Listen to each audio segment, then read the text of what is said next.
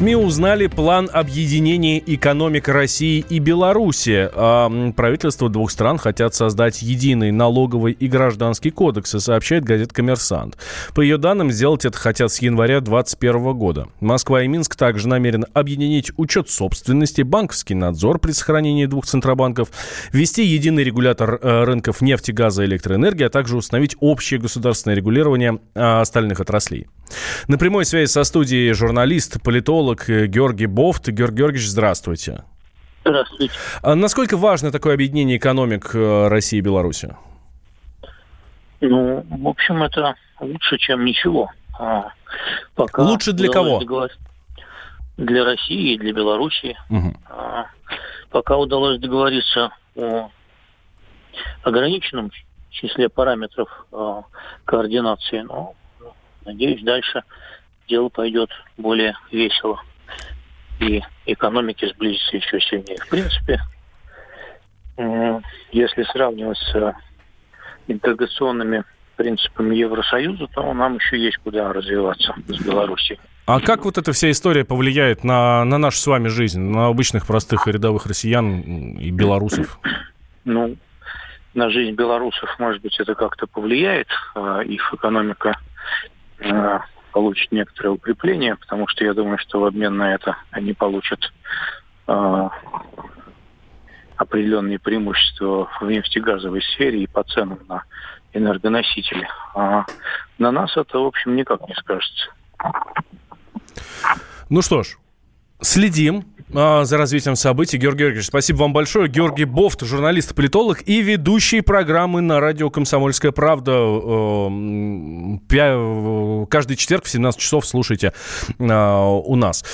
А, итак, объединение России и Белоруссии, возможно, э, экономическое объединение России и Белоруссии э, хотят э, власти делать с января 2021 года.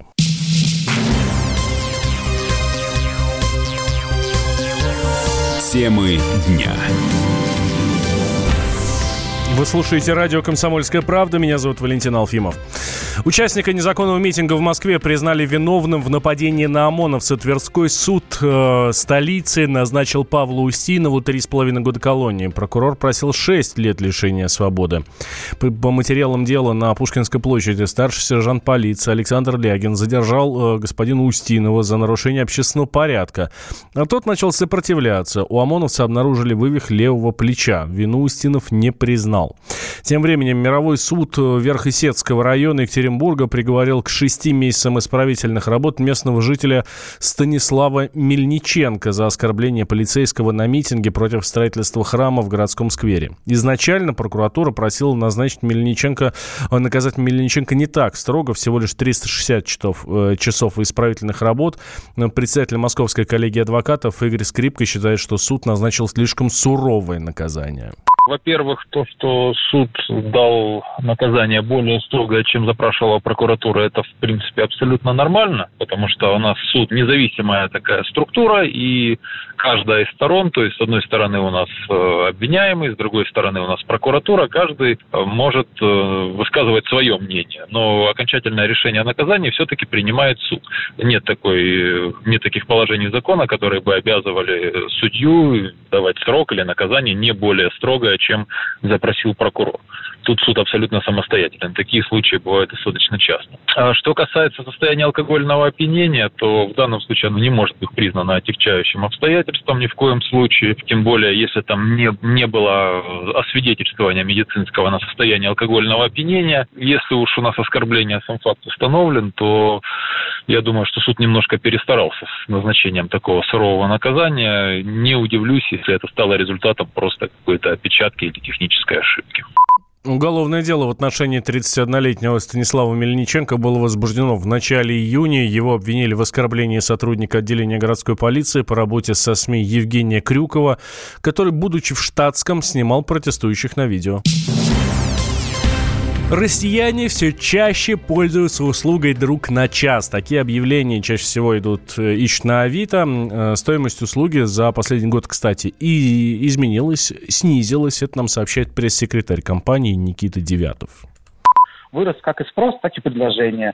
При этом, знаете, средняя цена примерно 1200 рублей час, и это даже чуть доступнее, чем годом ранее. То больше всего таких объявлений у нас на сайте в Москве, Санкт-Петербурге и Челябинске. Вот сама услуга дружбы на час э, удивляет нас своим разнообразием. То есть большинство авторов, они обещают конфиденциальность, отсутствие излишнего любопытства, предоставление упреков. Некоторые друзья решили расширить спектр услуг и предлагают себя в качестве компаньонов для посещения театра, прогулки по городу, и там даже женить на час. Это своего рода такой психолог или друг, с кем можно выговориться, что-то обсудить. Проанализировав объявление, мы поняли, что эти люди готовы лично встречаться, либо онлайн выслушивать какие-то проблемы, дать свой профессиональный совет. Люди также согласны там, совместно распутывать клубок накопившихся противоречий. Один из пользователей Авито, Фрэнк Ричардсон, рассказал, что предлагает услугу «Друг на час», чтобы на практике использовать знания в области психологии. Я подал это объявление, то есть не с точки зрения там заработка и прочее. Во-первых, это один из каналов трафика, потому что для российского менталитета, в принципе, обратиться к психологу, а, скажем так, это почувствовать себя каким-то неполноценным, да, вот такая история. Ну и просто для себя делаю некоторые выводы, а, кто обращается, по каким вопросам и так далее. В основном простые люди, в общем-то, и приходят. Вопросы очень разные. Кто-то ушел в бизнес, бизнес, у них э, с личной жизнью, в общем-то, проблемы очень большие. Э, вот. Кто-то, наоборот, э, скажем так, в другой крайности находится. То есть, если я вижу, что человек там абсолютно находится где-то в какой-нибудь там глубинке какие-то вещи, и у него там абсолютно происходят непонятные, что его там какие-то, одни там хотят убить, другие там таблетки какие-то э, врачи рекомендуют, и в каком-то, ну не знаю, с точки зрения с моей аду находится. Но я просто понимаю, что я такому человеку помогать как бы никак не смогу. Ну вот мое лично такое наблюдение, что кто хочет, они скорее будут э, искать э, помощь именно у психолога, нежели у подобных вещей, ну, подобных, через подобное объявление. А вот я бы не сказал, что сервис стал такой гиперпопулярный. Ну, он занял свою нишу, безусловно. Это скорее какие-то вещи, они такие очень разовые. Кстати, тоже вот у меня было таких несколько звонков. Люди, которые хотят с этим зарабатывать прям деньги. А вот они говорят, Фрэнк, научите, пожалуйста, меня тут зарабатывать. Но я бы не сказал, что если они хотят э, подобную штуку использовать с точки зрения прям заработка, что это прямо принесет, я не знаю, там какой-то огромный доход. В августе максимальные цены на дружбу, так сказать, были отмечены в Челябинске, больше 5000 рублей в час. А доступнее всего эта услуга оказалась в Барнауле, 250 рублей, и все, друг ваш, ну, как минимум на час. Кроме дружбы, некоторые пользователи Авито предлагают себя в качестве собутыльника на час с пометкой в объявлении «закусывать или запивать» по желанию заказчика. Самара 98,2. Ростов-на-Дону. Иркутск 89 и 8. 91,5. Владивосток 94. Калининград 107 и 2. Я влюблен в тебя, Россия. Казань 98 и 0. Нижний Новгород 92 и 8. Санкт-Петербург Волгоград 96,5. Москва 97 и 2. Радио «Комсомольская правда». Слушает вся страна.